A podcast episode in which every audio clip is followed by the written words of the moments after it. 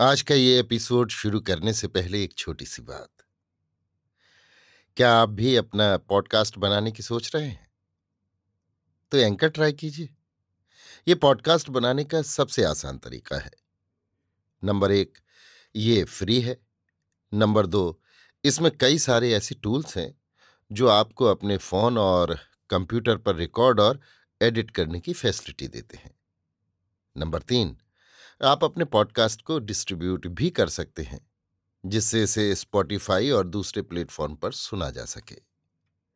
तो डाउनलोड कीजिए free anchor app या विज़िट कीजिए एंकर डॉट एफ़ पर अपना पॉडकास्ट स्टार्ट करने के लिए। ये तो थी एक छोटी सी जानकारी, और अब शुरू करते हैं एपिसोड का सिलसिला। तो आज के एपिसोड में लीजिए सुनिए सूर्यकांत त्रिपाठी निराला के लिखे उपन्यास, भक्त प्रहलाद का अष्टम परिच्छेद, विषपान, मेरी, यानी समीर गोस्वामी की आवाज़ में। जल्लादों के प्रहार से बचकर भी प्रहलाद निष्कंटक नहीं हो सके।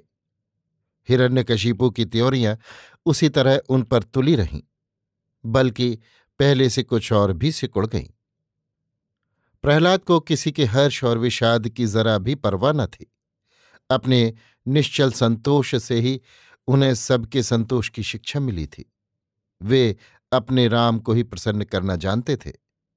हिरण्यकशिपु इसे प्रहलाद का हठ और अपना अपमान समझता था। शत्रु की आड़ उसका पुत्र ले, ये अपमान वो बर्दाश्त नहीं कर सका। उसने तुरंत प्रहलाद को कारागृह में ले जाने की आज्ञा दे दी। साक्षी गोपाल बने। अपने और अपने पिता के कृत्यों को संसार रूपी रंगमंच के दर्शक की हैसियत से देखते हुए चुपचाप प्रहलाद कारागृह में चले गए। घोर अंधकार का स्मरण हो आने पर भी उन्हें कोई निराशा नहीं हुई। परम प्रकाश रूप दिन राते, नहीं कछु चाहिए दिया घृत बाते। उन्हें इसका पूरा पूरा बोध हो गया था। इसलिए वहाँ उस कारागार में भी अपने अंतस्थल में अपने प्यारे राम की उज्ज्वल मूर्ति देखकर वे कारागार की बाहरी परिस्थिति का दुख भूल गए। वहाँ भी उनके होठों पर वही प्रसन्नता छाई रहने लगी। इधर उनके मारने का नया उपाय सोचा गया। किसी ने महाराज हिरण्यकशिपु को सुझाया कि तेज जहर मिलाकर कुछ लड्डू बनवाए जाएँ और उन्हीं से प्रहलाद का काम तमाम कर दिया जाए। बात महाराज हिरण्यकशिपु को जंच गई। उन्होंने फरमाइशी जहर मंगवाया। जिसके खाने के साथ ही आदमी की पलकें हमेशा के लिए बंद हो जाएँ। उसी जहर के मिले कुछ लड्डू एक पात्र में लेकर एक दासी प्रहलाद के पास गई और बड़ी सहानुभूति के साथ बोली, भैया, ये लो, तुम्हारे लिए ये लड्डू ले आई हूँ। महारानी ने भेजे हैं, इन्हें खा लो, भूख तो लगी होगी। और क्यों न लगे? यहाँ का खाना भला तुम्हारे लायक होता है? ये कह दासी ने वहीं लड्डुओं का पात्र रख दिया। प्रहलाद लड्डुओं का निरादर नहीं कर सके। देखते ही देखते आँखें आंसुओं से सिंच गईं। रोम रोम से स्नेह की स्निग्ध रसधारा प्रवाहित हो चली। माता के मधुर नामोच्चारण के साथ ही उस पवित्र आत्मा में स्वर्गीय विभूति मूर्ति धारण कर विराजमान हो गई। प्रहलाद ने कटोरा उठा लिया। परमप्रिय परमात्मा की याद आई, जिसके लिए आज कारागार में उन्हें जाना पड़ा। जिसके लिए कल उन्हें प्राणदंड की आज्ञा दी गई थी, जिसके प्रेम का परिणाम आगे चलकर उनके लिए और भी भयंकर होने वाला है। उसे छोड़कर अकेले ही वे कब उन लड्डुओं को खा सकते थे? हाथ जोड़ उस प्रियतम का स्मरण कर पहले उन्हीं की सेवा में प्रहलाद ने लड्डुओं का समर्पण किया। भक्त के लिए ही जिन्हें बार बार अवतार लेना पड़ा अलख निरंजन और अविनाशी होकर भी, जिन्हें नश्वर संसार में आकर अनेक प्रकार की लीलाएँ करनी पड़ी। वे प्यारे भक्त की वो प्रेमाश्रु सिंचित, तल्लीन अवस्था को देखकर स्थिर न रह सके। उन्हें फिर आना पड़ा, परंतु अब के ज्योतिर्मय दिव्य रूप धारण कराए, दूसरों की दृष्टि बचाकर। बड़े प्यार से प्रहलाद को पुकार कर कहा, लो भाई, मैं आ गया। तुम्हें यहाँ बड़ा कष्ट हो रहा है ना? समय ही तो है और तुम जानते ही हो।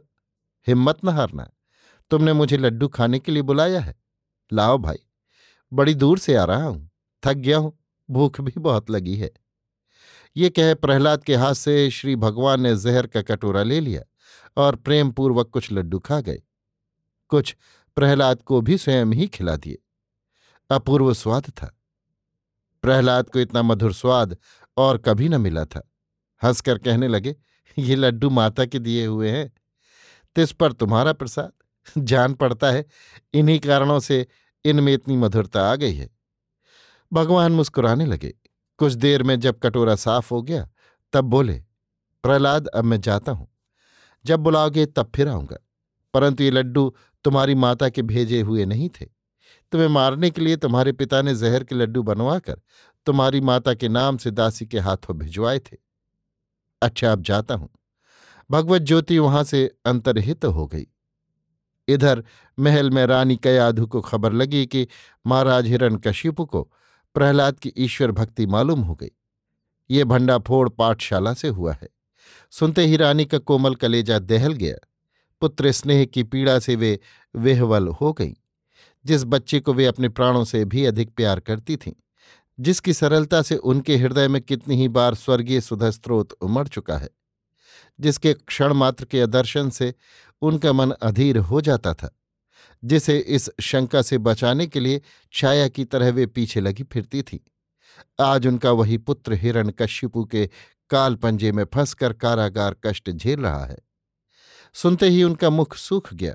अंग अंग से हिरण्य कशिपु की विरोधी शक्ति सजग हो, होकर उन्हें उसके विरुद्ध उत्साहित करने लगी। जब हिरण्य कशिपु और प्रहलाद, पति और पुत्र दोनों की मूर्तियाँ अपने भावों के साथ उनके सामने आती थीं, तब हिरण्यकशिपु की उग्र मूर्ति को उनका सुकुमार मन किसी तरह अपना नहीं सका। वो बार बार प्रहलाद की ओर झुक जाता था। इस सरल शिशु पर अत्याचार करने वाले अन्यायी हिरण्यकशिपु को वे किसी तरह क्षमा नहीं कर सकी। हृदय में खलबली मच गई। खून का हर एक बूंद हिरण्य हिरण्यकशिपु का विरोध कर रहा था। विपरीत गति से प्रवाहित हो रहा था। आवेश की अवस्था में प्रहलाद को देखने की लालसा तीव्र हो गई। उत्कंठा सामने की संपूर्ण बाधाओं को कुचलकर अपने मार्ग पर बढ़ने के लिए तैयार हो रही थी। रानी कयाधु ने दासी को बुलाया। पालकी और कहारों को बुला देने की आज्ञा की। आज्ञा के साथ ही बांधी पालकी और कहारों को बुला लाई।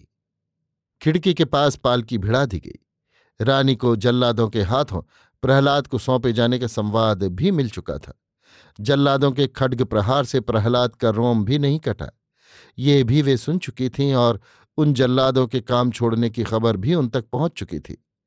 इस तरह जिस अलक्षित शक्ति के प्रभाव से प्रहलाद क्रूरता के पंजे से छुटकारा पाते आ रहे थे, उसका एक उज्ज्वल प्रमाण प्राप्त करके भी वे उसी शक्ति के भरोसे प्रहलाद को छोड़कर निश्चिंत नहीं रह सकें। उनका करुणार्ध हृदय बार बार अपनी रसधारा में प्रहलाद को बहाकर बचा लेने के लिए उद्वेलित तो हो रहा था।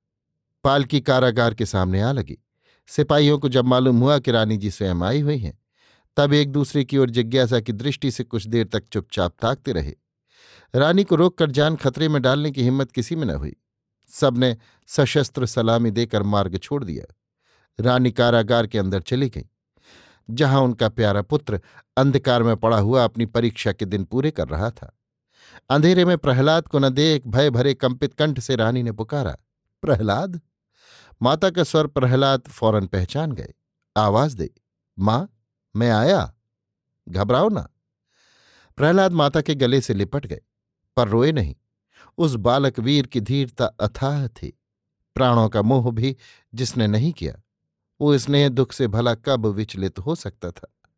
उसने संसार में माता पिता का हक अदा करना ही सीखा था, परंतु सच्चा प्रेम उसका परमात्मा के पद पंकजों में ही था। जिस तरह लक्ष्मण की भक्ति और श्रद्धा पिता माता पर हक अदा करने के लिए ही थी, किंतु अंतर की सच्ची लगन श्री रामचंद्र जी ही में उसी तरह प्रहलाद भी माता पिता को पूज्य देवता समझकर अपने जन्म का ऋण शोध कर रहे थे।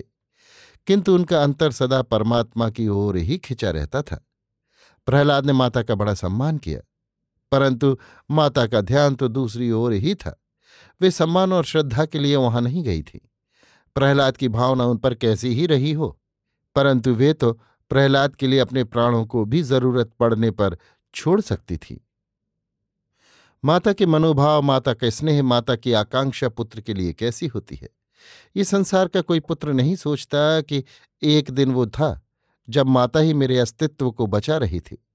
माता की सांस मेरी सांस थी। माता का हृतकंप मुझमें हृत स्पंदन संचार करता था।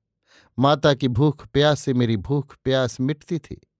प्रहलाद भी माता के इस महत्व को नहीं समझ सके। परंतु, क्योंकि पिता माता पुत्र के जीवनदाता हैं इसलिए उनकी आज्ञा पर अपने जीवन को उत्सर्ग कर देना प्रहलाद खूब समझ गए थे। इसलिए पिता की आज्ञा का उन्होंने कभी कोई विरोध नहीं किया। रानी एक दृष्टि से अपने पुत्र को देखने लगी।